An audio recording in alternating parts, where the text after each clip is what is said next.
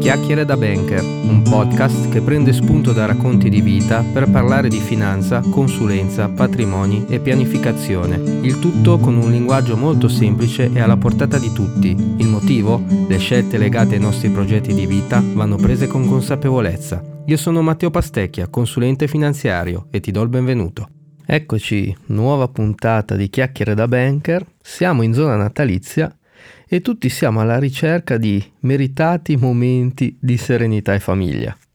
Cioccolata calda, caminetto acceso, musica natalizia in sottofondo, persone sorridenti.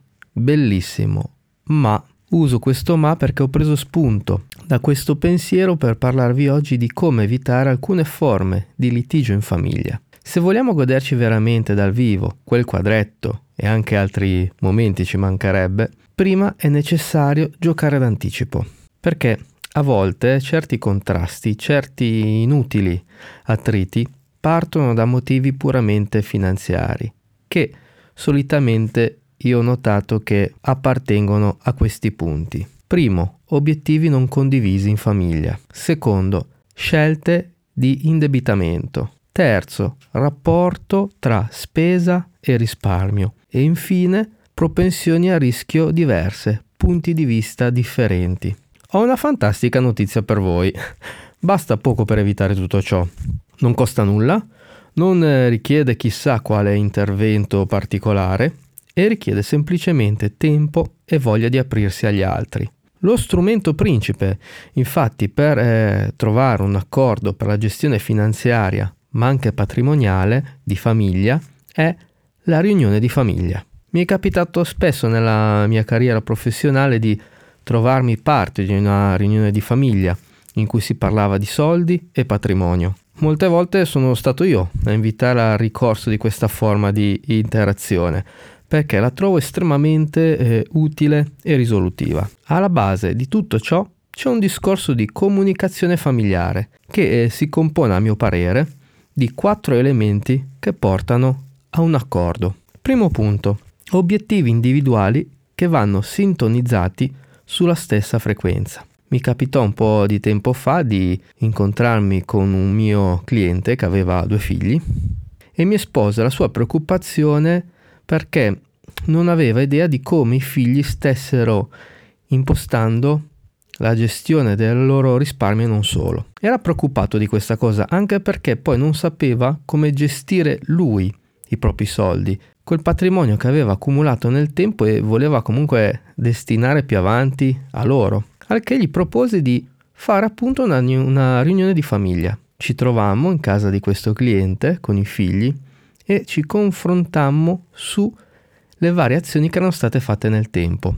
Il papà spiegò ai figli il fatto che stava mettendo, accumulando da parte soldi per loro e loro non ne erano neanche così consapevoli in realtà. E i figli eh, gli dissero che stavano facendo la stessa cosa, ma non avevano pensato a proteggersi, a attuare delle coperture assicurative a tutela loro e della loro famiglia. Quello fu il punto di analisi principale, perché quello che concordammo fu il, l'impegno di i figli proteggersi al meglio in maniera da non aver bisogno di grossi esborsi in un futuro e il padre di eh, condividere con me delle azioni tali per cui continuare ad accumulare questo capitale con tutte le accortezze del caso. Il secondo punto per trovare un accordo a livello di famiglia è analizzare il contesto familiare attuale e vedere anche i possibili sviluppi futuri. Su questo elemento, su questo punto mi viene in mente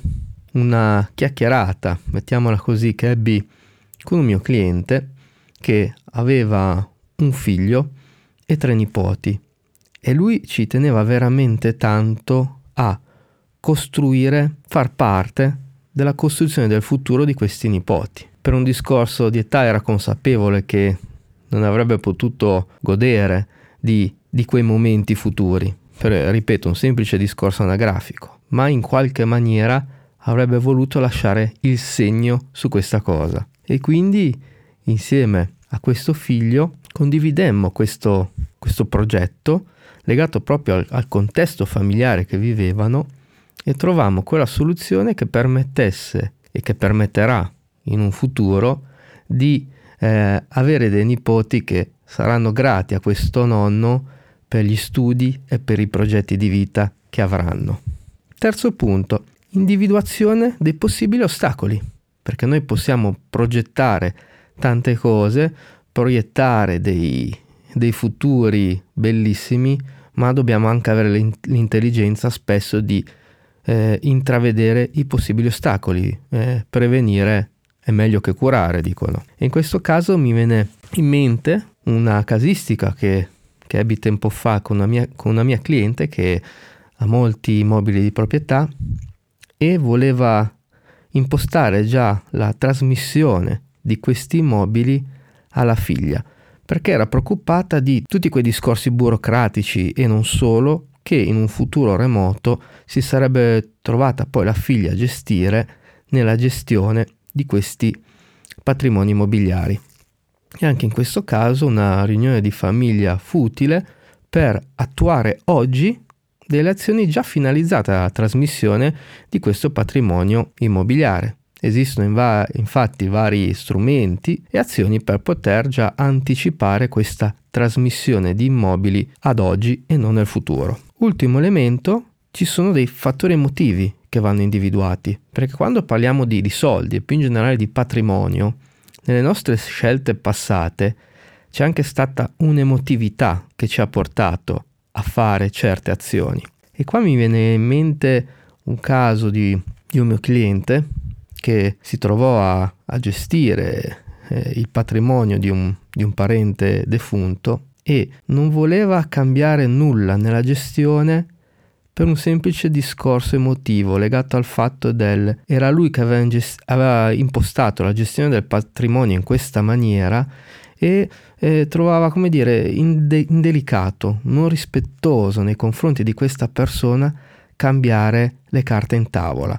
Lo vedeva un po' come un gesto di, di non rispetto, di non eh, tenere a memoria gli sforzi di questo parente. Fu un appuntamento difficile perché fu intenso di, di emozioni, di commozione. E quello che cercai di fargli capire è che isolando questo discorso emozionale, in realtà quel patrimonio andava un attimino riorganizzato per quelli che erano i suoi bisogni attuali e futuri. Ecco che eh, quando ci sono di mezzo questi elementi bisogna avere la delicatezza ma anche l'oggettività di far capire alla persona che alcune scelte passate di chi c'era prima di noi vanno prese, va preso atto il fatto che è stato bello no? che questa persona abbia ragionato per il futuro, ma poi bisogna anche ricontestualizzare il tutto e far ripartire quel patrimonio in maniera che sia più adatto ai bisogni delle persone che ci sono oggi. Una volta affrontati tutti questi possibili elementi, ecco che c'è condivisione del progetto e tutta la famiglia è allineata nel prendere un'unica decisione. Quanto costa questo tipo di intervento? Nulla. Quanto viene utilizzato? Quasi mai. Come dicevo prima, spesso mi è capitato di essere io a invitare all'utilizzo di questa forma di interazione familiare, perché da spettatore esterno ed imparziale comprendevo e comprendo l'importanza del farne ricorso. Anche questa è consulenza patrimoniale. Bene, siamo arrivati al termine di questa puntata. Se ti è piaciuta, ti chiedo di seguirmi e di attivare le notifiche dalle principali piattaforme di podcast in maniera da rimanere sempre aggiornato sulle prossime uscite, oppure rimani sintonizzato attraverso il mio sito www.matteopastecchia.it. Grazie per l'ascolto e alla prossima!